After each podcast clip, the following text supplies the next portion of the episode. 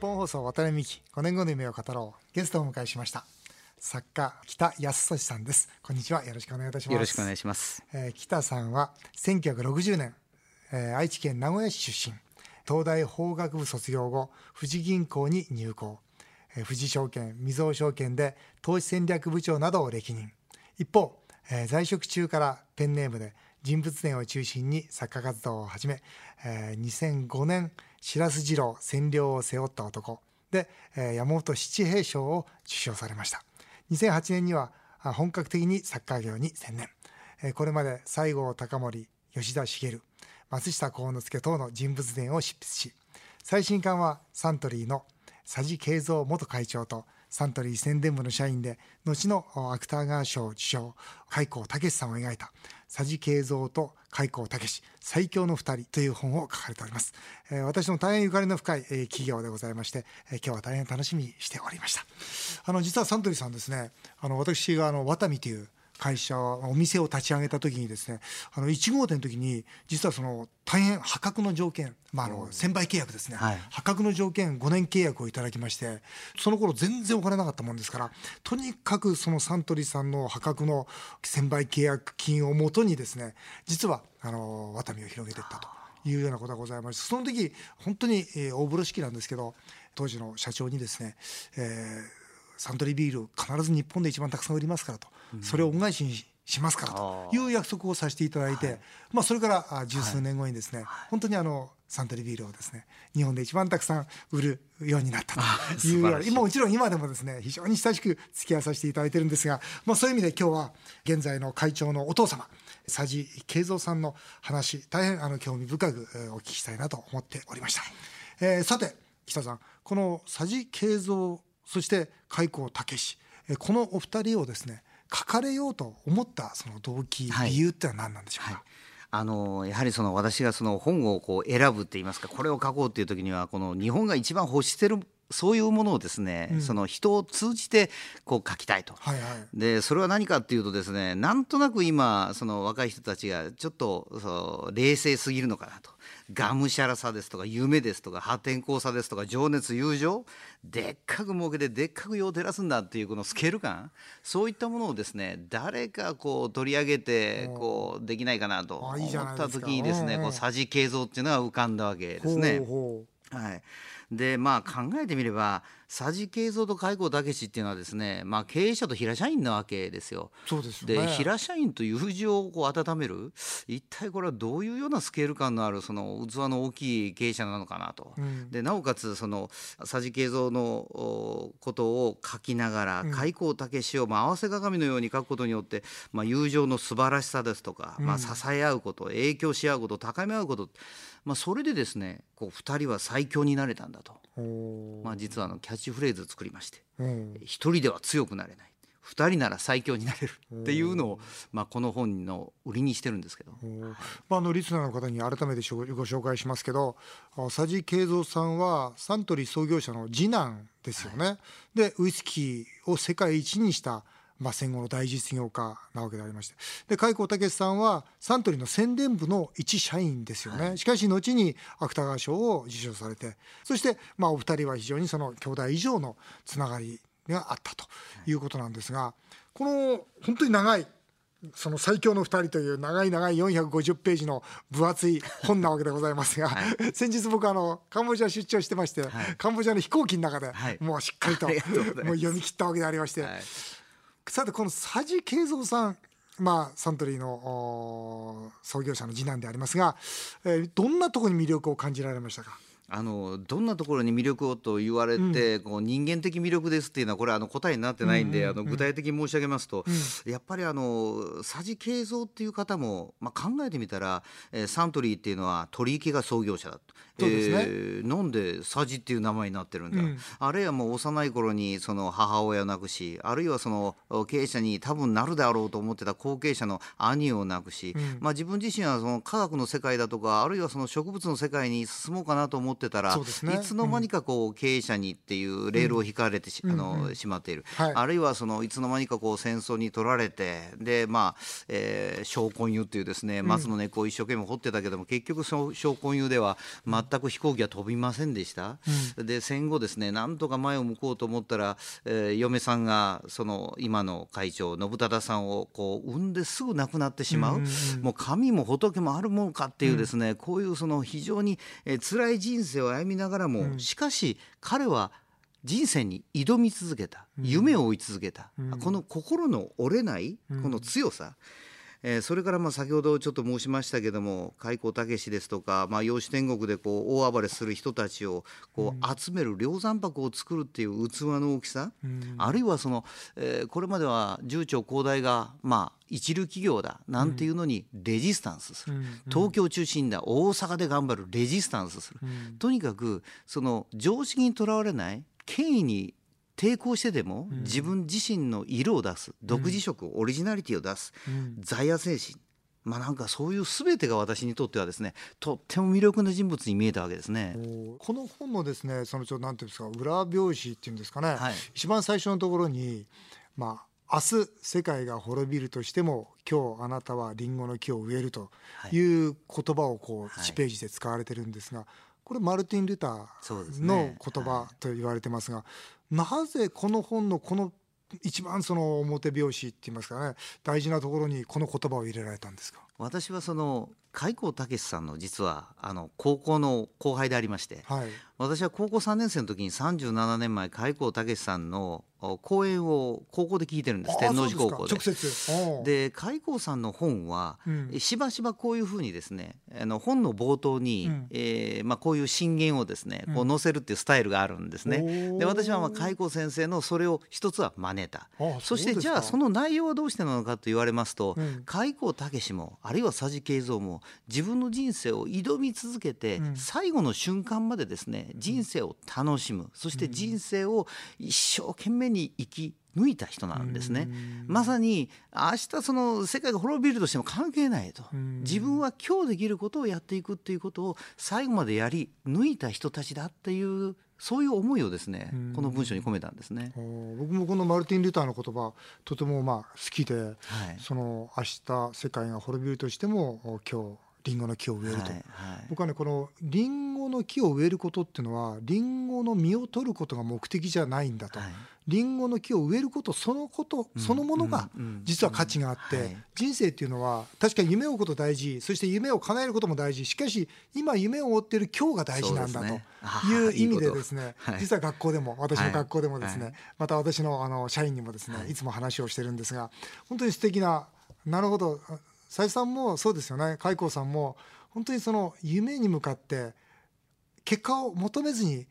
挑戦し続けましたよね。相当結果求めてましたけども。ただあの海郷先生はこの言葉をですねよく色紙に書かれたんであす、そうですか。よく色紙に色紙にたくさん残ってます。その心は今渡辺さんがおっしゃったのと、あの同じ思いで多分書かれてたんじゃないかなと思います。海口さんのこの最初の、まあ、冒頭のところにですね海口武さんのそのベトナム戦争を取材したはいはい。ことがこう記録っていうか出てるんですが、はい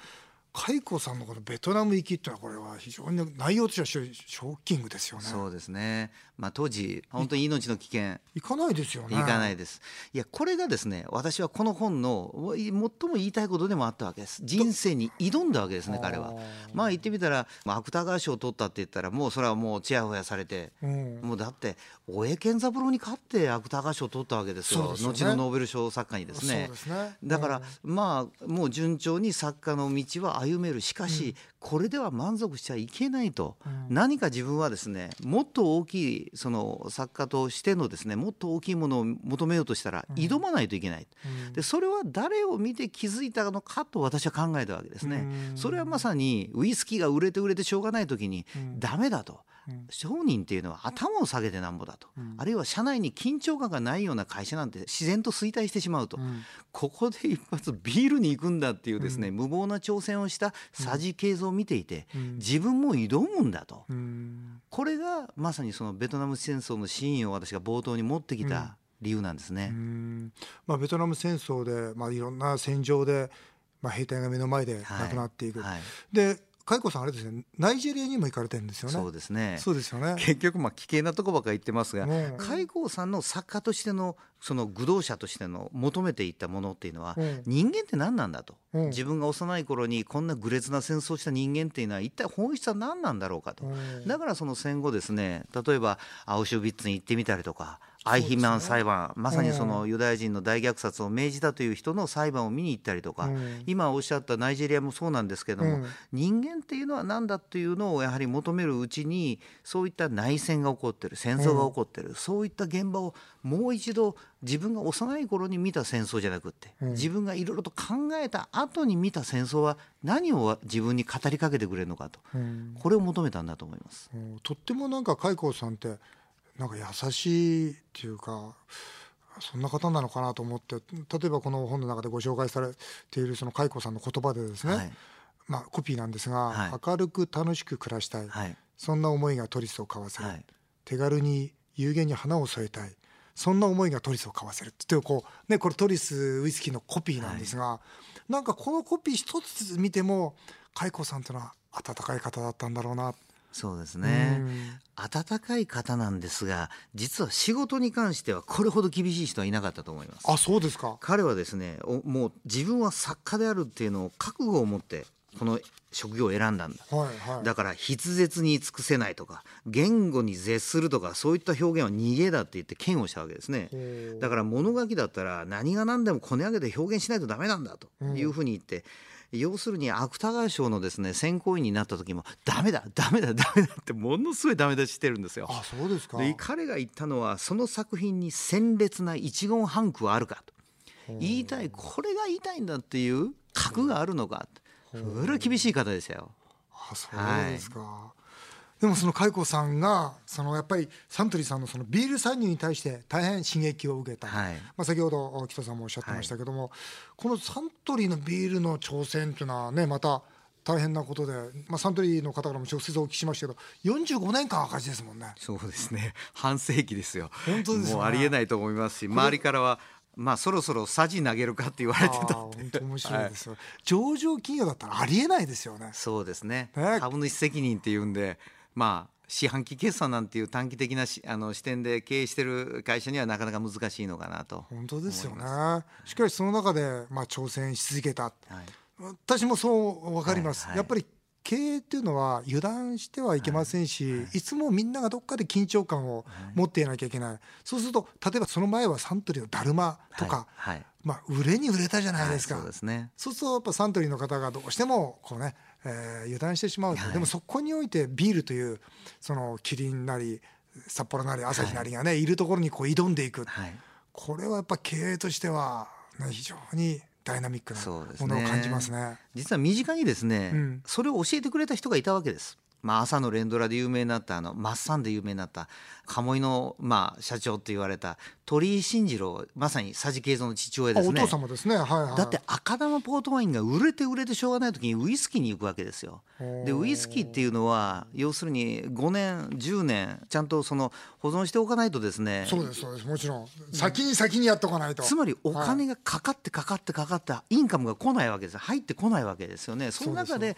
考えてみたら佐治慶三さんだって養子に行かざるを得ないぐらいのですね資金ショートっていうのが起こったわけです。ただそれがなければ寿屋は続かなかったっていう。つまり父親は挑戦した挑んだ。この挑むというのが寿屋の中にですねそういくら反対を受けても社員全体の緊張感につながり、あるいは新しいものに挑戦するんだっていうそういうなんていうんですか永遠の中小企業と言われる寿屋サントリーの素地を作り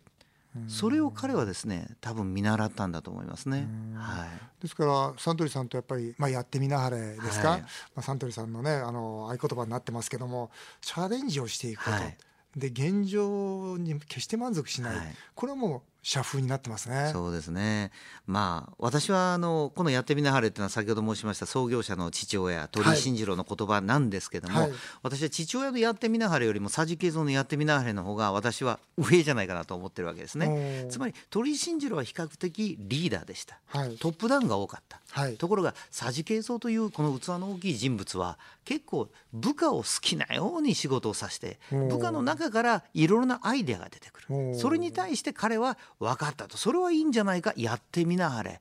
つまりボトムアップをですね相当取り入れたのがさじ形像という意味においてやってみなはれがややですね僕は改善されていってるのが寿屋からサントリーへのやってみなはれの系譜なんじゃないかなというふうに思います。もっと言えば今の挑むというのもまあ、赤玉ポートワインからウイスキーというのとウイスキーからビールに行った佐治慶三の挑戦にはちょっと質が違うんです経営者として。やはり佐治慶三っていうのは科学者でした。はい要するに経営を科学してると思うんですね、うん考えてみたら大麦ホップそしてそれをその作って流通に乗せてそしてそれをまあ広告宣伝で売っていく、うん。実はウイスキー売れなかった。あじゃあちょっと置いとこうか、美味しくなっていくわけですよ、うんうん。ビール売れなかった。まずくなるわけうん。ですよ、そうね、うん。じゃあ何がビールの良さなのか。大量生産大量消費、うん。そして路地がしっかりしていく、うん。これに乗せるのがビール以外でも例えばセサミンであってもシーシンレモンであっても、ウーロン茶であってもボスであってもいいわけですね。うん。まさにこの大きくあの、まあ、調達をして大きく売っていくというこの近代産業としてのビールに目をつけ、そしてそれがサントリーが違う商品でさらにこれをまあ応用していくことによって僕はサントリーが大きくなった。うん。ということは挑んだ質は僕は佐治慶三のがまた父親を超えていたんじゃないかなというふうに思います。うんなるほどね。今北さんおっしゃったのはマーケティングというねそうですね。視点で物はい。事をしっかり考えて科学されていたとはい。いうことだと思うんですが、この佐治さんがそのずっとこうやる中で今度次にこう今の信忠さんはいにこうねバトンタッチしていくじゃないですか。でまたそこにチャレンジ精神があって、はい。で今回はまたジンビーム。